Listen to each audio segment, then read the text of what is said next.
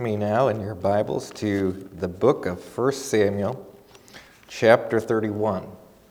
Um, as I mentioned last week, and of course, uh, as I've mentioned in, in, the past and in an article that may have appeared in the paper, I forget if this was mentioned, but um, my plan, my goal, is, is to be preaching through the entire Bible. Now, not in one year, in the course of um, several years, if, if God should tarry, if God should um, so will it allow it. Um, and as, as, as I reach toward that goal, I'm preaching through certain books of the Bible. Uh, one of them having been now the book of 1 Samuel, which we have gone through in our evening service. And I, I believe in preaching through, through a balance of uh, New Testament, Old Testament, and and a variety and switching things around for different services. We've been preaching through New Testament books and mostly in the morning service. Now we're going to flip um, the book of First Samuel, uh, the end of it and beginning of Second Samuel, into the morning service, and Second Thessalonians into the evening service. And uh, we'll look, be looking at the coming of the Antichrist tonight in uh, Second Thessalonians uh, chapter two. But this morning we're in First Samuel chapter 31, and also 2 Samuel chapter 1. This week in our country, uh, we have a transition of power. We have uh, one president leaving office and another taking office. And uh, our country's been blessed with such peaceful transitions of power. And, uh, and we hope that uh, both the, the, man, the man who is leaving office and the man coming into office will um, act in an honorable way toward one another and toward uh, their office, and that the people of the United States, we as citizens, will act and treat both of them honorably as well. In 1 Samuel uh, chapter 31 and 2 Samuel 1, Samuel 1, we begin to see a transition of power about to take place as one king leaves office because of his death, and another is about to take that office. Um, and there's going to be a period of transition where David, the new king, is, is not accepted by the entire country of Israel. We'll see that in future chapters, uh, where at first one of Saul's sons will be held to by uh, many of the Israelites as the next king, and he's not immediately accepted. But we see a certain contrast in these two passages that has to do with honor. Um, now, to, to kind of review a little bit, uh, the book of 1 Samuel. Uh, if I could point to one verse in the book of 1 Samuel as being perhaps a theme for the book, and, and 1 Samuel, I want to remind you, was um, at the time it was written, and uh, really until about the 1500s, uh, it was combined with uh, 2 Samuel and 1st and 2nd Kings. At one time, they were organized as 1st, 2nd, 3rd, and 4th book of Kings. Uh, other times, you know, just uh, one book of Samuel, one book of Kings. It's been organized different ways over throughout uh, Jewish and Christian history. Um, and uh, we also have a parallel account of this history in the books of First and Second Chronicles. But in the in the book of First Samuel, near the beginning of the book, um, um, in uh, my first or second message out of First Samuel, we looked at verse 30 of chapter 2 in 1 Samuel, which mentions when uh, God is uh, speaking to Eli, he says, For them that honor me, I will honor, and they that despise me shall be lightly esteemed. And in 1 Samuel chapter 31, we see the most important element of the different characters in these stories, as well as 2 Samuel chapter 1, is how the characters honored God. And in these two chapters, chapter 31 of 1 Samuel chapter 1 of 2 Samuel, we find a contrast in five differing examples of how the characters acted either honorably or dishonorably, and how they honored God or they honored the person chosen by God to rule or not. And those five characters or groups of characters we're going to look at in these two chapters begins with King Saul himself, having dishonored God during his life. He is about to reap the consequences of that dishonor and, and with a dishonorable result his in his death. The second uh, characters we're going to look at will be the Philistines as they dishonorably treat King Saul. The third will be the men of Jabesh Gilead, and we'll, remember, we'll remind you of who they are and what their importance is here, their significance, as they treat King Saul, even as he has passed away now, with honor and respect.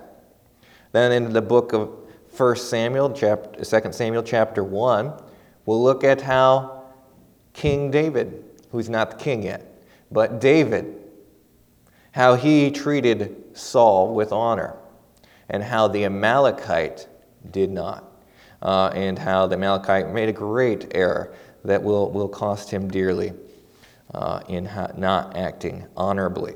So we see a contrast of honor, honor versus dishonor, and these five different examples of that in this passage this morning. Before we begin, let's, let's pray again and ask God to bless this message and to speak through our hearts and encourage our lives through His Word and the message from His Word this morning.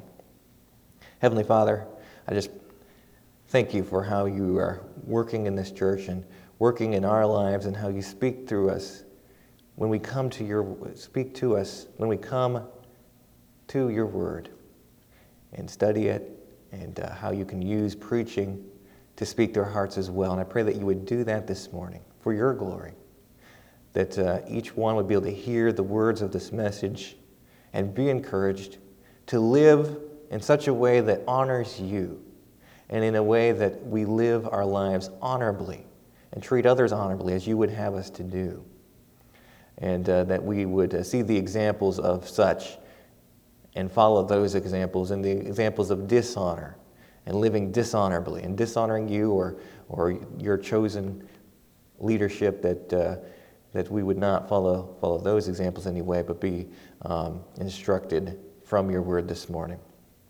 We thank you, Lord, for, for the great honor that you've given us to be your children. Thank you for that that's a great privilege and, and gift that you've given through your Son, Jesus Christ, who died for us. We pray now that you, you bless this, this time. In Jesus' name we pray. Amen. The first example of honor or dishonor we find in the opening verses of 1 Samuel 31 with King Saul himself and his armor bearer. 1 Samuel 31, verse 1. Now the Philistines fought against Israel, and the men of Israel fled from the Philistines and fell down slain in Mount Gilboa. Now, for those of you, now I know it's been a few weeks since, for those of you who are even in our evening services, and for those of you who have not been, um, we in previous weeks looked at the previous chapters of 1 Samuel, where we found in the previous chapter, David, previous couple of chapters, David had been almost prepared. Well, he, he was prepared personally. He was ready to go and fight on the Philistine side in perhaps this very battle. And God intervened. The Philistines did not accept him, they did not trust him. They remembered who he was, having been a great hero for the Israelite side, and had fought and won battles against the Philistines in the past, and the Philistines did not trust him to fight with them against the Israelites. So he was not allowed to do so. Otherwise, he could have been fighting against what was really his best friend, Jonathan, King Saul's son, who will also fall in this battle. But instead, David uh, goes from the scene of the battle, returns to the town uh, in Philistine territory where he had uh, he and his men uh, had made their headquarters and had placed their families and had left them behind while they were going to preparing to fight in this battle. During the, that time, the Amalekites came and captured their families, and they had to pursue them. They sought God's help and God's lead in doing that, and God directed them to go ahead and pursue, and they did rescue their families, including David's wives and children and they smote the Amalekites and won a great victory over them. But about the same time that's happening, the Philistines do go into battle against the Israelites, as we find in chapter 31. Leading up to that battle, King Saul was greatly troubled. He was seeking God's direction, he was seeking God's help, but not finding it because he had already departed from God's plan, from God's ways, and was fighting against God's plans now. He had disobeyed God previously in two important cases. He had not waited for Samuel, back when Samuel had been alive, to show up at the scene of a, of a, Philistine battle that would end up being a victory because of his son Jonathan's courage and leadership and faith in God, but he had not waited for Samuel to show and offer the sacrifice and had done so himself, and for that had forfeited the continual reign of his descendants on the throne of Israel. And then in another situation following that, he was instructed to attack the Amalekites, the enemies of Israel, and utterly destroy them, and he disobeyed. He attacked them, but he did not utterly destroy them. He kept many of them, uh, he kept, kept some alive, specifically their, uh, their flocks and, and the king, and did not utterly destroy them as he was supposed to. And then you see the Amalekites are the same, that same group is the one that takes David's family and the families of his men captive in chapter, uh, in chapter 30 the previous chapter. And you're going to see an Amalekite is the one who's going to try and take credit for Saul's death in the next chapter, in 2 Samuel chapter 1. And then Saul, not finding God's direction for this battle, turns to a witch and seeks counsel through sorcery. And God ends up allowing somehow uh, through Samuel, who is dead, to deliver a message to Saul. And some believe it was actually just Satan uh, taking words that were already known, a message that was already known, and discouraging Saul through that. But nonetheless, we see in, uh, we'll, we'll, we'll compare First Chronicles chapter 10, where it lists that as a reason that Saul dies in this battle because he turns to a witch and does not, because he could not find God and his direction for his life because he had already rejected God's direction for his life. He turns to a witch and gets the result, the curse of being punished by death in this battle. And that is foretold by the witch, through the witch, through the perhaps not the witch is power herself, but through God allowing Samuel to give a message in that circumstance strangely, in, in that strange way that we looked at a few weeks ago, back in, uh, back in chapter 28 of 1 Samuel. And so Saul knows that he's destined to die in this battle. He knows that. But he goes into the battle anyway. He um, eats, eats a meal in that chapter at the end of chapter 28 and strengthens himself, is encouraged by his men, and, and goes to face his fate, whatever that may be, in chapter 31. And we see at the beginning now that things are not going well in verse 1 of chapter 31 for the Israelites as they begin to flee before the Philistines and fell down slain in Mount Gilboa. Verse 2 And the Philistines followed hard upon Saul and upon his sons. And the Philistines slew Jonathan and Abinadab and um, Melchishua, Saul's sons. And the battle went sore against Saul, and the archers hit him and he was sore wounded of the archers.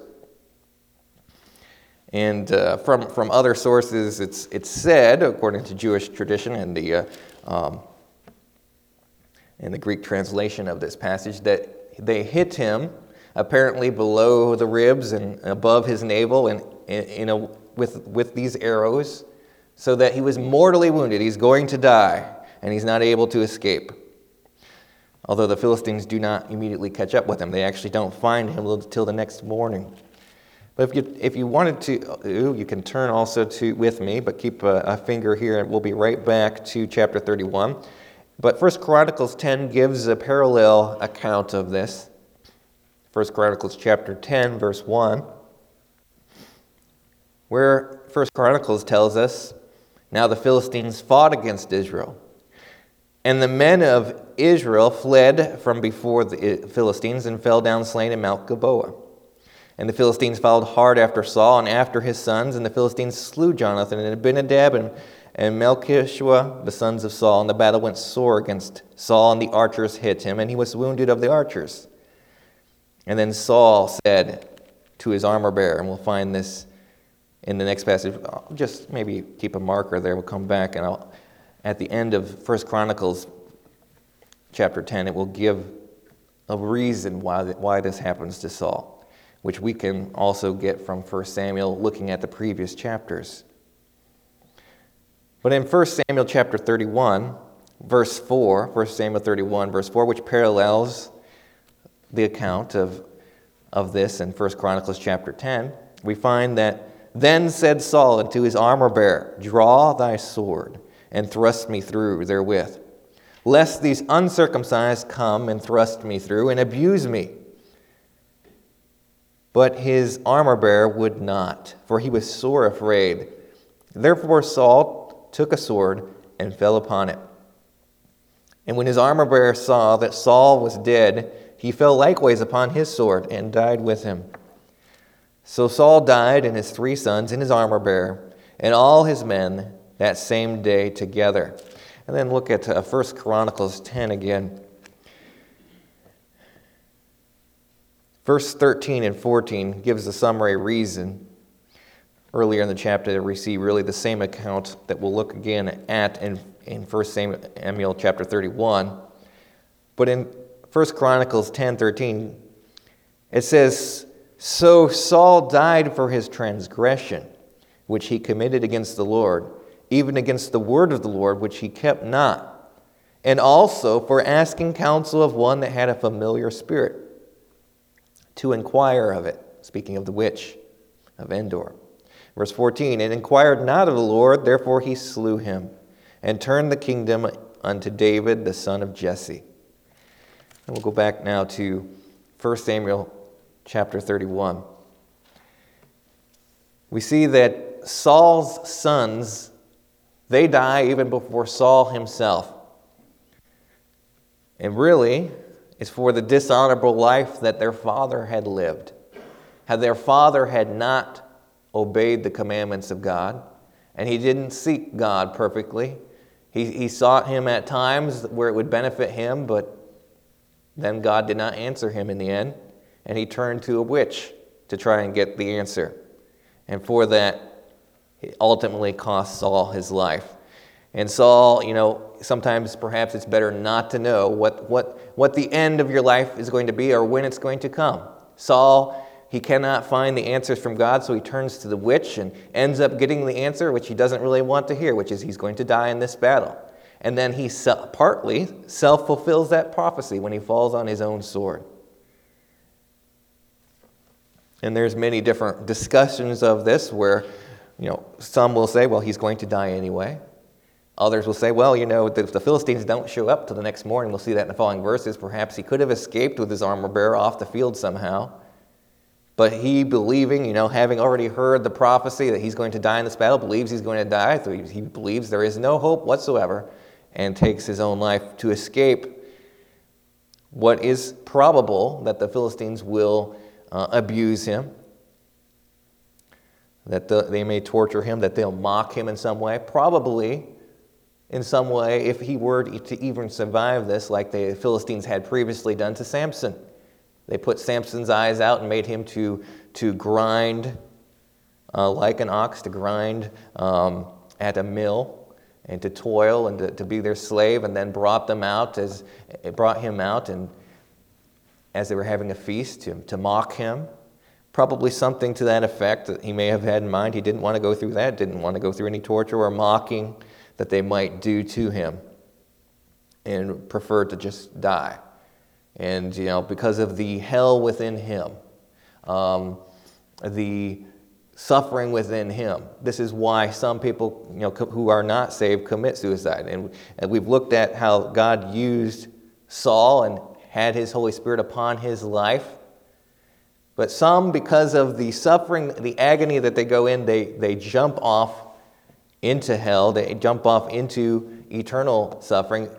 They're not improving their life by committing suicide. They're, they're, they're not ending their suffering. For Saul, uh, we've looked at in our study of him that he may, be, uh, may have been truly saved as he you know, he was a follower of God. He rejected some of God's instructions for him and had to pay the ultimate sacrifice here, the ultimate punishment for that here, as well as the end of his reign, the end of his line of, uh, of his sons not being able to continue ruling Israel. That will be given over to David instead. That was part of the punishment that was foretold to him while he was still alive.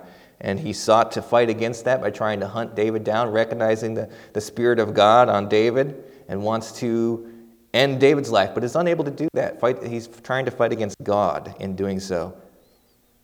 And, and finds that when you reject God and His plan for your life and try to fight against God, it's hopeless. And he finds that end here in a dishonorable way.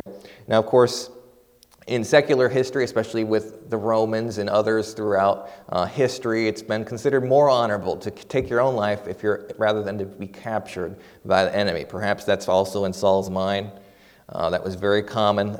Any Roman general losing a battle would take his life before the enemy could catch him. That was always considered more honorable to go that way uh, before and, and so Saul dies in, in more of that pagan way. I don't believe it's God's will for us ever to, to give up all hope and turn to suicide.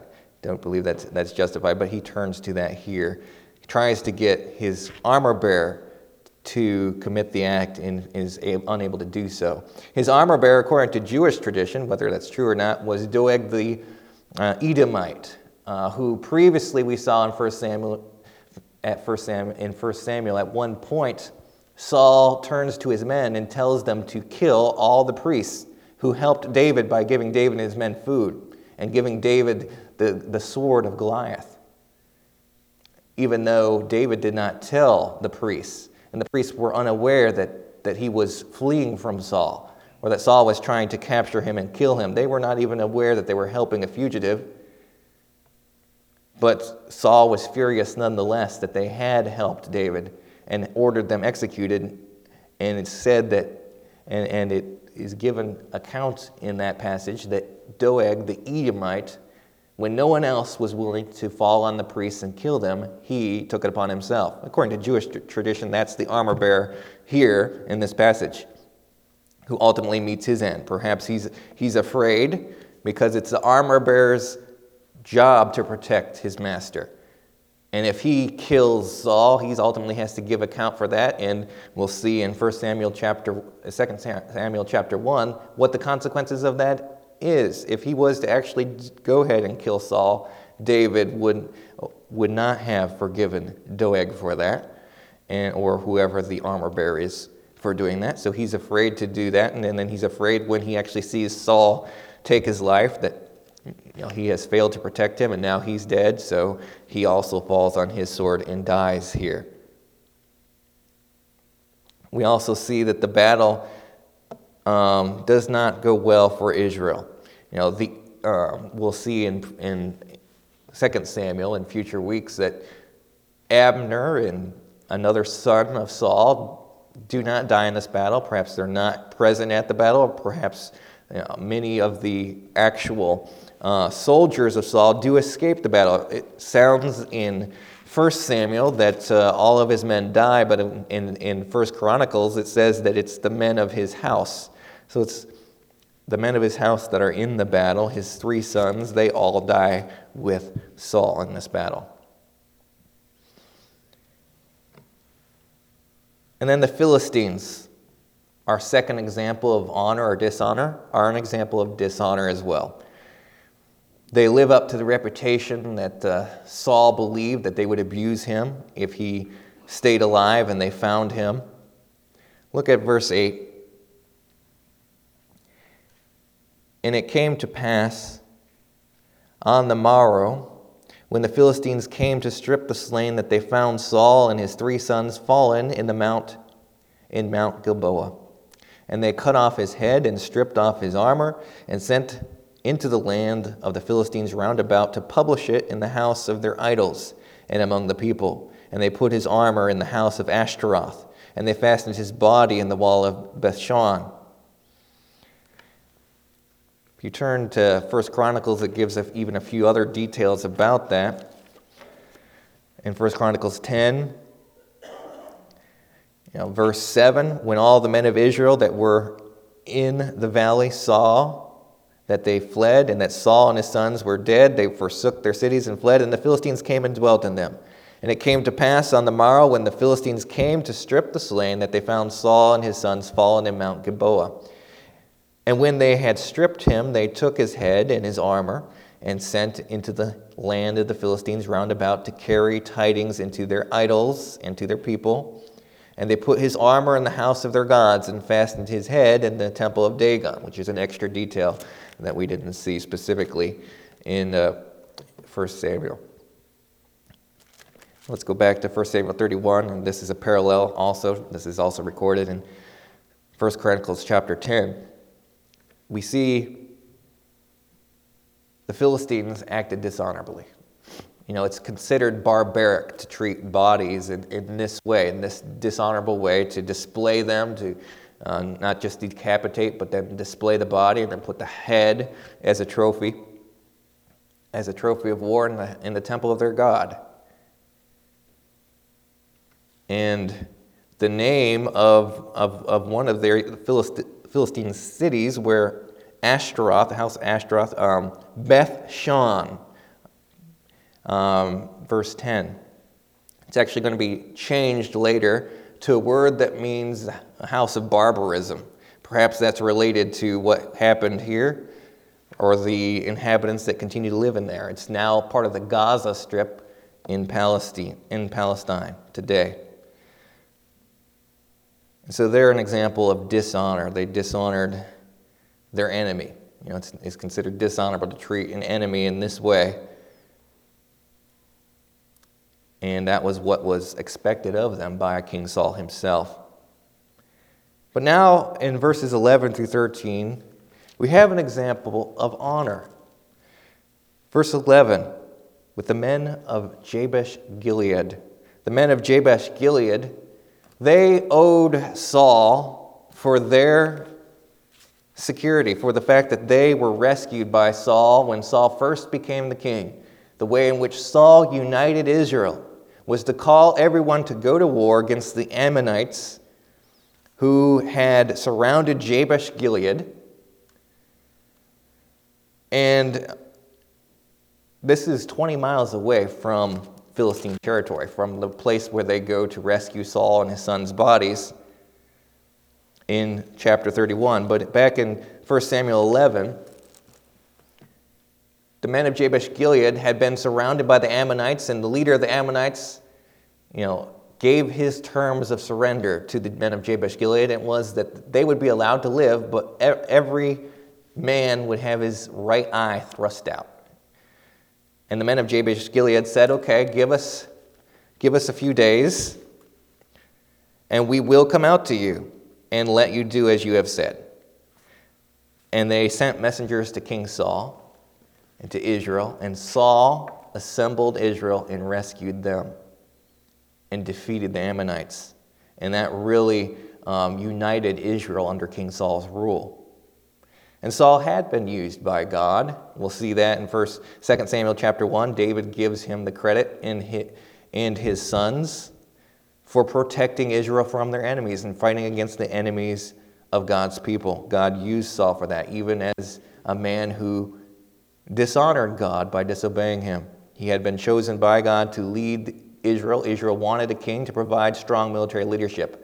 God provided that through Saul for them, even as they rejected the leadership of his judge and prophet Samuel for their nation and gave them the type of king that they were looking for a strong king who would protect them from their enemies. And so the men of Jabesh Gilead honor Saul at his death. Look at verse 11 of chapter 31 in 1 Samuel. And when the inhabitants of Jabesh Gilead heard of that which the Philistines had done to Saul, all the valiant men arose and went all night and took the body of Saul and the bodies of his sons from the wall of Bethshan and came to Jabesh and burnt them there. And they took their bones and buried them under a tree of Jabesh and fasted seven days. Later in 2 Samuel, those bones will be recovered and put in a proper tomb. This is more of a temporary situation to keep the Philistines from recovering the bodies and abusing them and displaying them any further. So they burn them. So there's no longer any incentive for the Philistines to come back, get those bodies, and put them back on display because now they've been burned and buried. But the men of Jabesh Gilead, they act honorably here. They are valiant, you know, disregarding the fact they had to travel 20 miles from Jabesh Gilead to do this, to capture, recapture the bodies that were being dishonored by the Philistines and give them a burial and to make sure that the Philistines would not be able to regain those bodies. So the men of Jabesh Gilead act honorably. And they're a third example of honor or dishonor. And then, in, we'll move quickly through 2 Samuel chapter 1, we see the response of David and the messenger who comes to David with the tidings of Saul's death. 2 Samuel 1 says, Now it came to pass after the death of Saul, when David was returned from the slaughter of the Amalekites. So David just came back from defeating the Amalekites and rescuing his family and the families of his men that had been taken from Ziklag, the city over in Philistine territory where, where David had been hiding out from Saul as Saul had pursued him relentlessly and sought his life. And David had had two opportunities to take Saul's life and had refused to do so because Saul was God's anointed king. He was the one God chose to be the king. Until God chose to remove him as the king, David was going to wait, even though he had already been anointed by Samuel to be the next king of Israel. To verse 2. So notice in verse 1, he has just come back from the slaughter of the Amalekites. And who should appear in the following verses as the messenger of Saul's death but an Amalekite? An Amalekite. It came even to pass on the third day that, behold, a man came out of the camp from Saul with his clothes rent and earth upon his head. And so it was when he came to David that he fell down to the earth and did obeisance. And David said unto him, From whence comest thou? And he said unto him, Out of the camp of Israel am I escaped. And David said unto him, How went the matter? I pray thee, tell me. Notice the concern of David for Saul and his sons, among whom is Jonathan, a very good friend of, of David, as we have seen in 1 Samuel and see here in this passage. And he answered that the people are fled from the battle, and many of the people are fallen and dead. And Saul and Jonathan, his said, are dead also.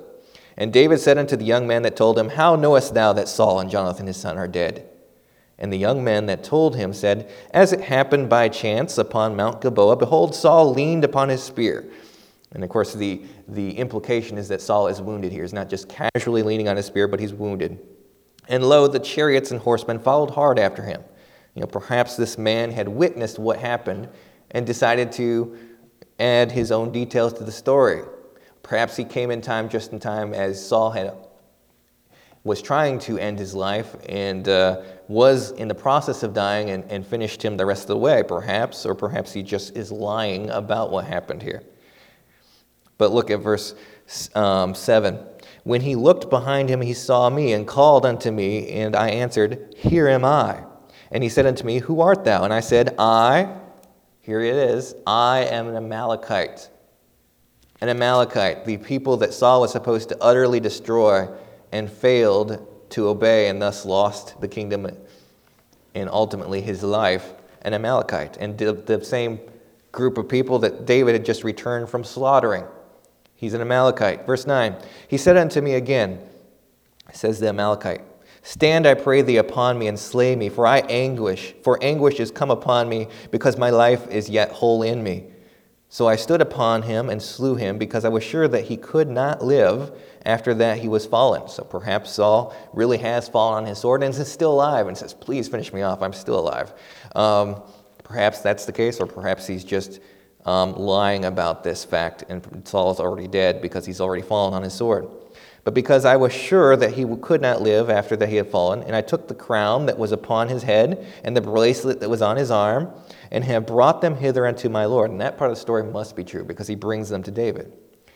Then David took hold on his clothes and rent them, and likewise all the men that were with him. The Amalekite, surely, especially if this is a lie, was not expecting this. He was coming to David, who he knows Saul was, had been pursuing and trying to kill. He knows he's been hiding out in Philistine territory. He knows perhaps even that David had been prepared to go to battle against Saul. But he's not expecting David to rend his clothes and mourn the death of Saul. Not expecting that, he's expecting a reward, apparently. And they mourned, verse 12, and wept and fasted until even for Saul and for Jonathan his son, and for the people of the Lord, and for the house of Israel, because they were fallen by the sword. And David said unto the young men that told him, Whence art thou? And he answered, I am the son of a stranger, an Amalekite. And David said unto him, How wast that thou how wast thou not afraid to stretch forth thine hand to destroy the Lord's anointed? It's from this term, Lord's anointed, that the term Messiah comes from. Of course, it's not referring to Saul as Messiah, but the one that God had chosen to lead his people as the king. And David, that was the very reason he gave for not killing Saul when he had the opportunity twice before in 1 Samuel. Even when his men urged him that God has delivered Saul into your hand, take his life now. And, and David refused. But now the Amalekite says that he has killed Saul. Verse 15 And David called one of the young men and said, Go near and fall upon him. And he smote him that he died. So the Amalekite is executed for the testimony of his mouth that said, I killed King Saul. He's not rewarded the way he thought he would be. He is actually executed because he dishonored God by, by taking the life of King Saul, according to his story of the events. Verse 16 And David said unto him, Thy blood be upon thy head, for thy mouth has testified against thee, saying, I have slain the Lord's anointed. And then finally, our fifth example of honor and dishonor is David's response. And we've already seen part of that here that David mourns the death of the king, even though it was a wicked king, King Saul who, as we mentioned earlier, he had the priests of God murdered for helping David. He pursued David relentlessly, trying to kill David. Had, had thrown a javelin at him a couple of times, had pursued him with the intent of killing him, and had tried to find other ways of bringing about David's demise. Had disobeyed God, had turned to a witch.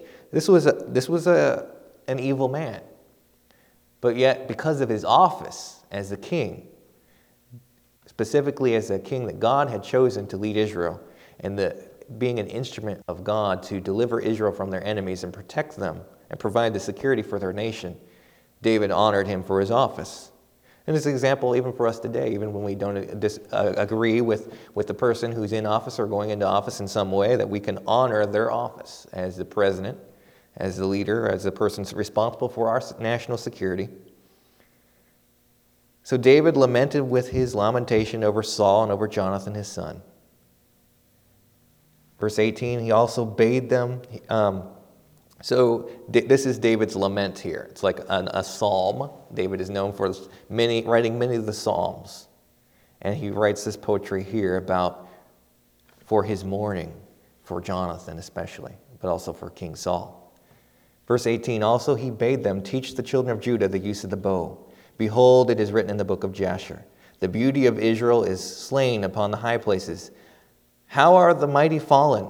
Tell it not in Gath, publish it not in the streets of Ashkelon lest the daughters of the Philistines rejoice, lest the daughters of the uncircumcised triumph. You know, it's, ama- it's amazing to David here that Jonathan has fallen because Jonathan had been such a valiant warrior before. Him and just his armor bearer had slain about 250 men and had brought about a great victory for Israel previously over the Philistines. And so they must have been just so overwhelmed in numbers, and then the Israelites themselves retreating, leaving Jonathan um, overwhelmed and, and perhaps shot like Saul was with arrows and dies with two of Saul's other sons here in this battle. And this is similar to what happens to the last king of, Is- of, of Israel in David's line um, near the end of the Old Testament, near the end of uh, the Chronicles and Kings.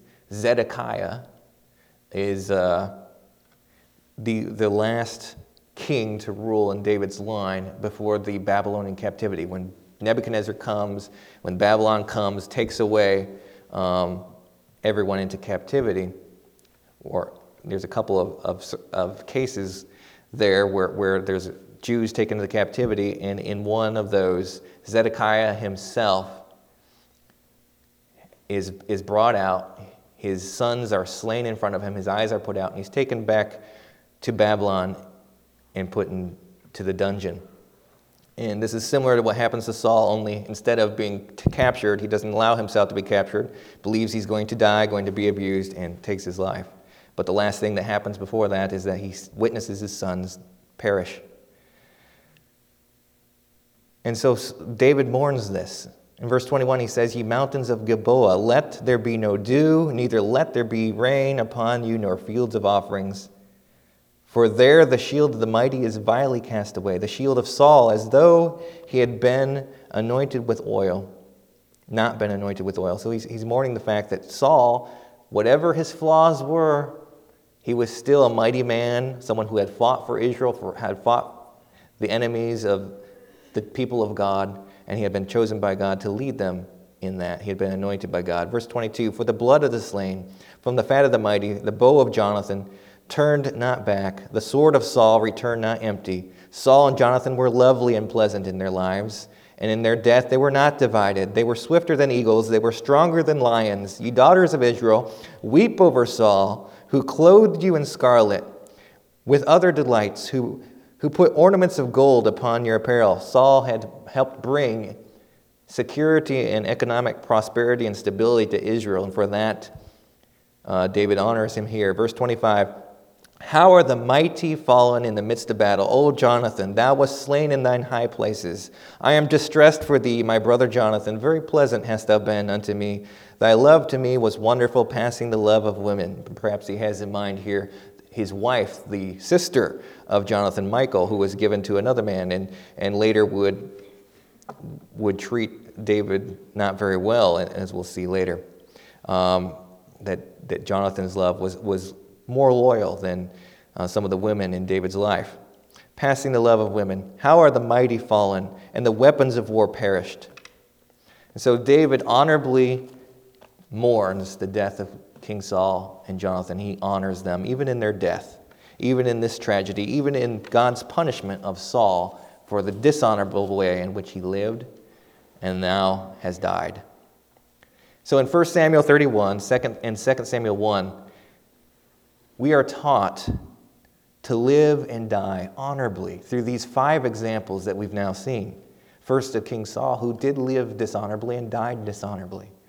And of course, that's an example that we, we, we, we do in no way want to replicate in our lives at all. And then the uh, Philistines, another, were another example of living dishonorably. They treated Saul and his sons and their bodies dishonorably and just took them as trophies of war and displayed them in a barbaric uh, fashion. And then the men of Gilead, however, present us with an example of honor. They fought valiantly, or they, they were valiant men. They were courageous. They went out of their way, 20 miles away, to take back the bodies of Saul and his sons and make sure that they were not going to be um, displayed any further the way that they had been, so dishonorably. And they honor Saul and, and burn the bodies and bury the bones. And then we see the dishonorable example of the Amalekite, who took it upon himself to bring the message to David, bring the crown, the bracelet, and brings the story, whether true or not, of having finished off Saul. And instead of being rewarded for that, he's executed because he dishonors the person God had chosen and, uh, and presents the story apparently in such a way that this is a good tiding. He's probably not expecting David to mourn, or he would have presented himself in a different, different way. He's, he's mourning the defeat of Israel, but he's, giving, he's bringing the news, perhaps thinking that this was good news to David, that his enemy is fallen now. But David mourns. David is our fifth example of honor or dishonor and how he honors King Saul for his office and for his mighty deeds and, and defending Israel from their enemies, and especially for Jonathan, his friend, who had been very loyal to him, uh, had stood up to his father for Jonathan, even at the risk of his own life, had fought valiantly for Israel and won great victories in the past. And, and David commemorates both of them. And that's what we, we always follow that example. When someone dies, we honor the person who's died and remember them for their great deeds, not for their flaws at their funeral, but we, we follow this example of David.